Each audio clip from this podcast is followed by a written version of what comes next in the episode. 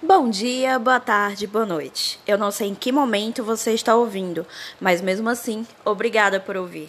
Yay! Olá! Começamos hoje então mais uma série a série da série Dreamcast.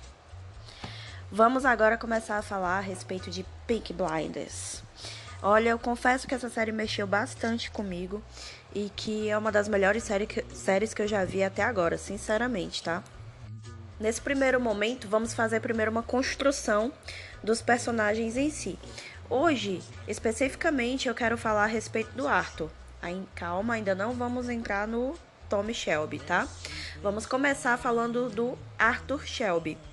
Quem ele era, o que ele fez e o que nós podemos ver dele nesse primeiro momento. Bom, já nesse primeiro momento nós somos apresentados aos três aos três irmãos, Arthur, Tommy e o John Shelby. Os três lutaram durante a Primeira Guerra Mundial, de 1914 a 1918, no Exército Britânico. Temos acesso a algumas informações, como por exemplo, é, eles fazem parte dos Peaky Blinders, na realidade são os fundadores dos Peaky Blinders, são agenciadores de apostas naquela região da Inglaterra e o Arthur é uma pessoa que voltou da guerra e voltou um pouco fora do seu eixo, fora do seu estado normal.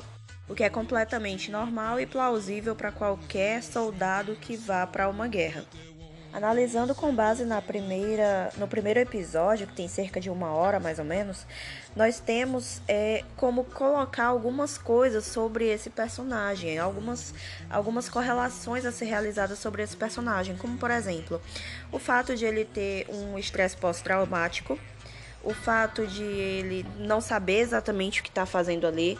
É, eu acredito que na cabeça dele ele tem a ideia de que é o, o o alfa da família, de que é ele quem tem que levar a família, já que ele é o mais, ve o mais velho. No entanto, ele não sabe como lidar.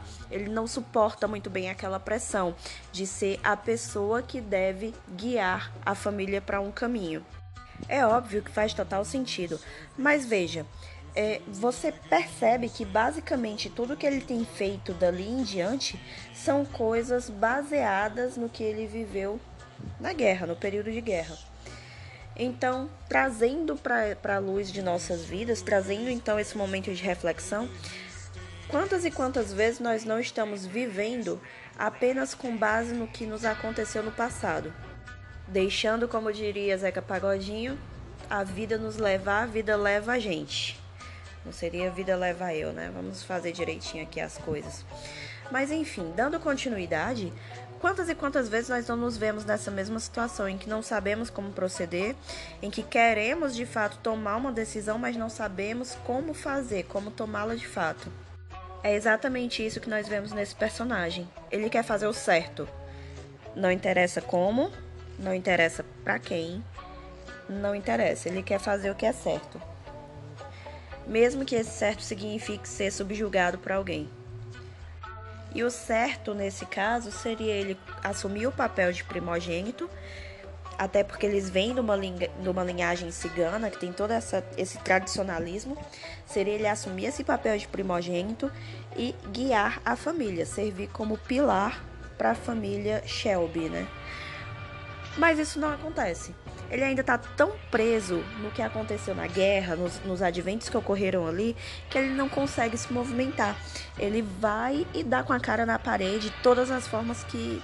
de todas as maneiras que ele tenta fazer isso, que ele tenta sair do lugar. É claro que esse ainda é um primeiro momento, que ainda vai haver a construção desse personagem, mas nesse primeiro encontro que nós temos com, com o Arthur, nós vemos isso. Nós podemos observar é esse homem que tenta se colocar numa posição de líder, que obviamente não é nata para ele, não é algo que seja fácil para ele. É o homem que tenta guiar uma família que diz que o leva a sério, mas na realidade não o leva. E é um homem que tenta lutar contra seus demônios, muitas vezes sem muito êxito. O Arthur é aquele tipo de pessoa que está a ponto de explodir a qualquer momento e vai acontecer.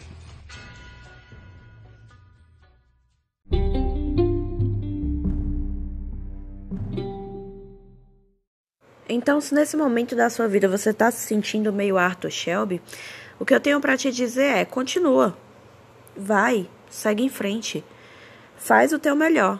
As coisas tem, tendem a acontecer. E você vai aprendendo com a, a medida que você vai errando, você vai aprendendo com seus erros na medida do caminho. Tente não focar no que aconteceu no passado, nas coisas que traumatizaram, nas coisas que machucaram, que doeram. Ok, elas fizeram parte, foram ruins, fizeram parte do teu caráter construção do caráter que você tem hoje. Mas elas não devem servi servir como algo que te paralisa. Na série nós podemos ver nitidamente que o Arthur ele fica paralisado em alguns momentos devido aos eventos que ele presenciou, devido aos momentos de crueldade que ele avaliou, que ele cometeu durante o período da Primeira Guerra, da, da Grande Guerra, no caso, para eles, né? E é perceptível isso.